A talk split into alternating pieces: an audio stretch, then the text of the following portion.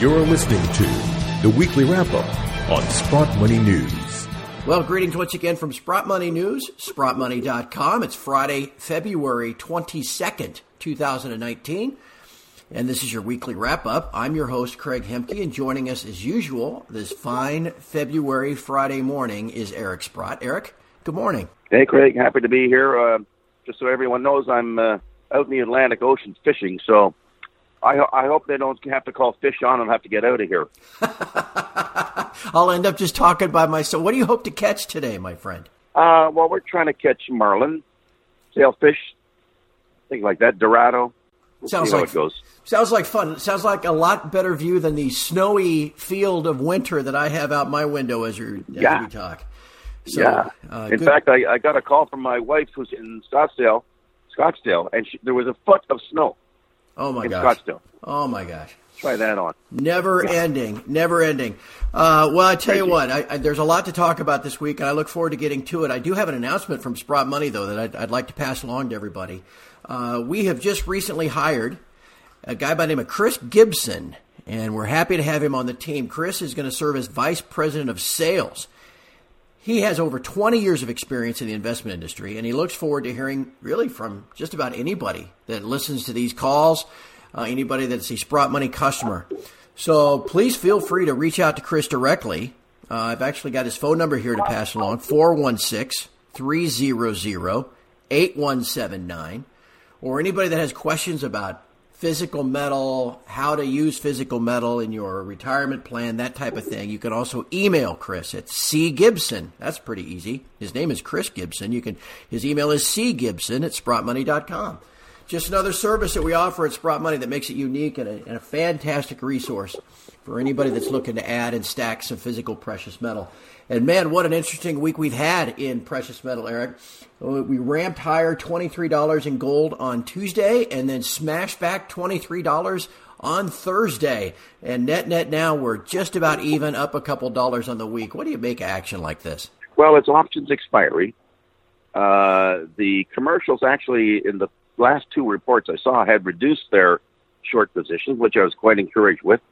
I think there might be another report out that I haven't seen yet because they're catching up in time on these reports.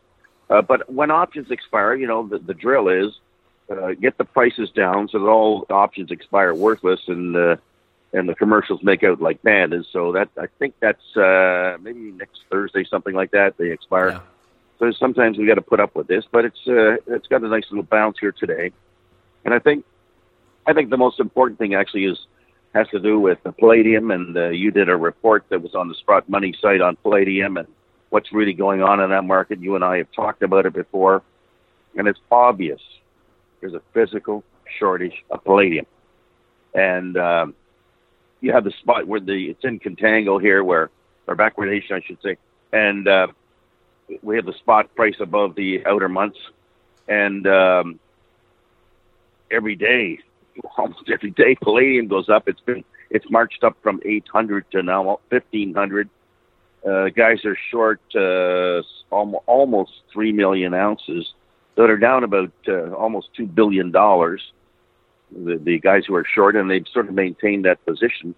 So, and the article you wrote, I think you said that the leverage of physical to the outstanding open interest was it 680 to 1 or some number like that? 68, yeah. It's 68 to 1. 68 ounces short for every ounce that's available. I mean, it's just ridiculous. Yeah. So hopefully, if that can manifest itself, it might kick into gold and silver.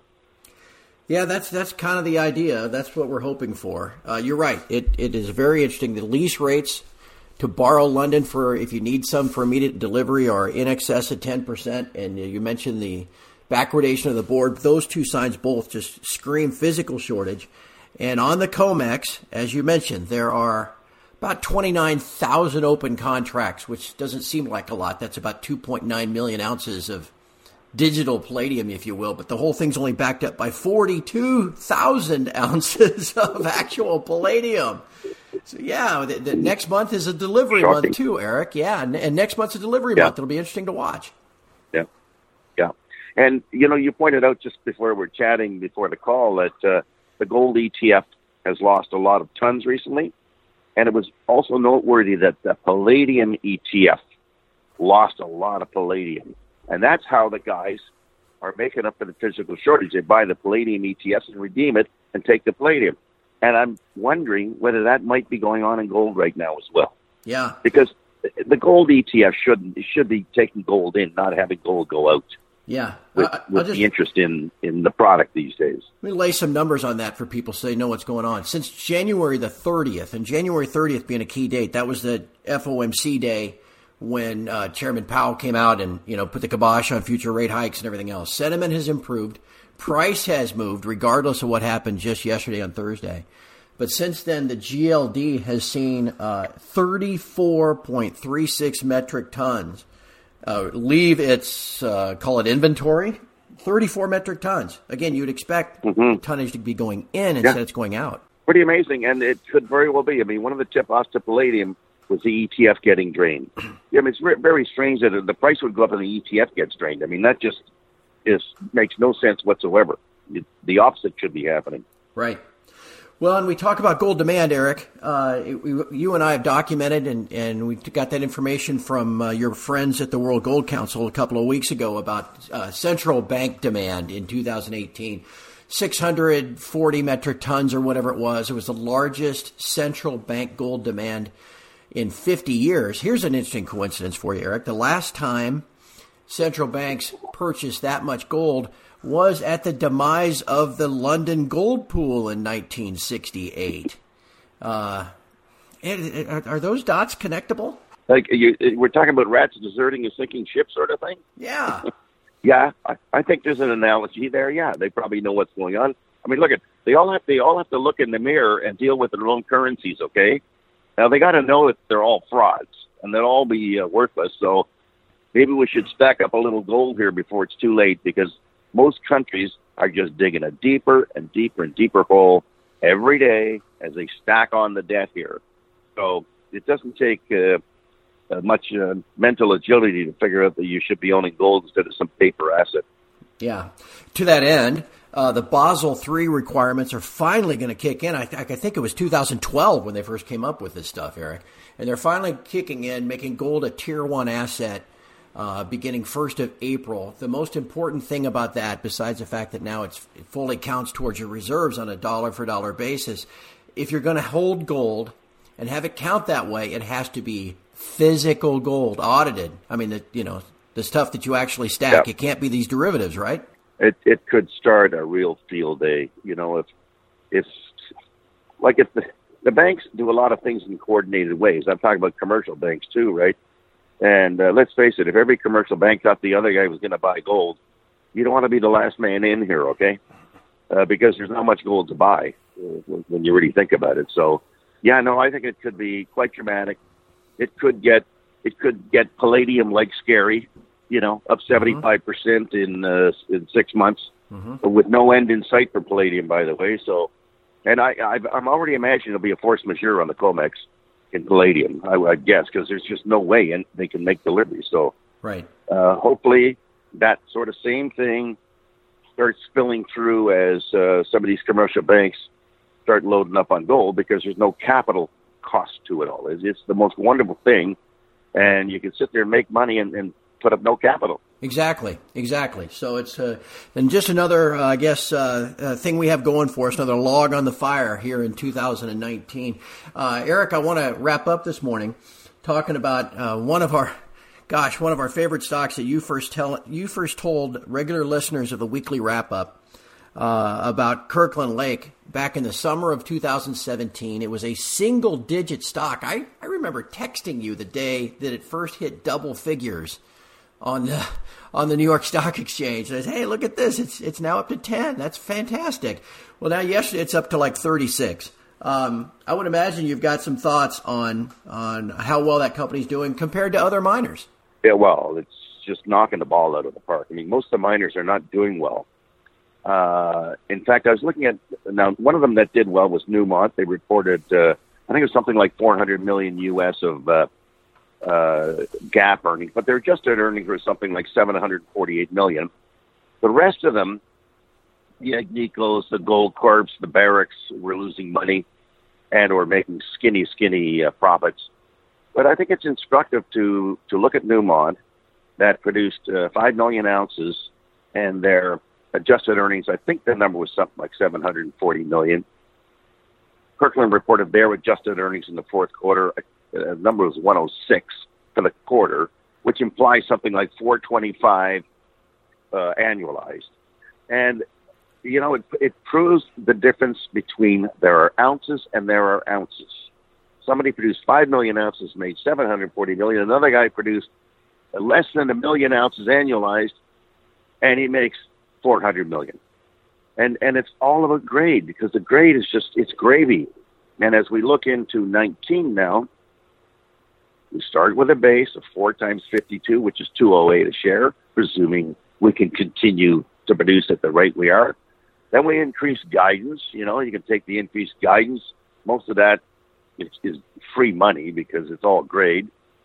Look at the price of gold, what it's done in the meantime since the fourth quarter and the 52-cent rate. Put that on. And, you know, you can get some pretty interesting numbers here, which would suggest, and it's hard to even imagine that this stock could go higher having done as well as it's done already. But that's the truth of the matter. And I know the guys in Australia are excited about the prospects of finding hopefully more swans at Fosterville. And should that be the case, there's going to be an awful long life and some pretty zippy profits come out of that Fosterville mine. Yes, and on behalf of all the listeners of these weekly wrap-ups, we thank you for sharing that information with us. It is just bringing that stock to our attention has been profitable for just about anybody that has been following along. And Eric, just in terms of the shares in general, they've had a pretty good week. GDX moving up, the HUI index moving up. It looks like, again, it's all part of what looks to be a pretty good 2019. Yeah, and, you know, as we're speaking here, it's been announced, and I haven't seen this officially, but they say that that Barrick is looking to buy Newmont in a hostile bid for $19 billion. Now, this just came out 5 or 10 minutes ago, so I'm not certain of its veracity or anything, but that's got to help the shares. I mean, obviously the Newmont stock will be going up here. Whether or not Barrick goes down, that's a whole other question, because the acquirer normally, the stock gets under a little bit of pressure. But, man, that would take another company out of the game here. Yeah. And, you know, it might draw more attention to the guys who are putting the bread on the table in the industry, including Kirkland and others. No doubt about it. And any publicity is good publicity, and all that kind of stuff just draws more eyes and potentially more money into the sector, and that's exactly what we're hoping for this year, no doubt about it. Yeah, I was actually reading something, and some person was suggesting that Kirkland might even be S&P 500 eligible, if you can imagine. Now, I'm no expert on that, but we do make a lot of money, and it's obviously going to be more, so I think we might be in the range where we could be considered for something like that.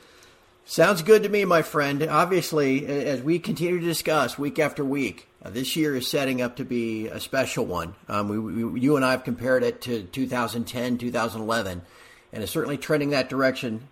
Keep your eye on the ball. It's a long game. You're not going to get all these gains in a couple of weeks. It's going to take the whole year for this to play out. But this is the time, again, if you either have not bought physical precious metal, it's time to buy some. If it's not, if you want to add to your stack and maybe bring your average price down, it's time to do that. And then, of course, you got the issue where you're going to store it. So keep in mind, Sprott Money is a great storage company as well, not just a bullion dealer.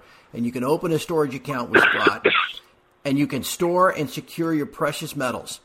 We can store metals in any of our 6 global locations. So just simply sign up for Sprott Money International Storage, and you'll also receive exclusive deals. Just call us, 888-861-0775, or, of course, just go to SprottMoney.com for more details. Eric, good luck out there today. I hope you land a lunker, and then come back safely, and we'll talk again next week. Looking forward to it all. It's been a great week for those involved with Kirkland Lake Gold and gold generally, so fingers crossed here. Sounds good. And from all of us here at Sprott Money News and SprottMoney.com, thanks for listening. Have a great weekend. We'll talk to you next Friday.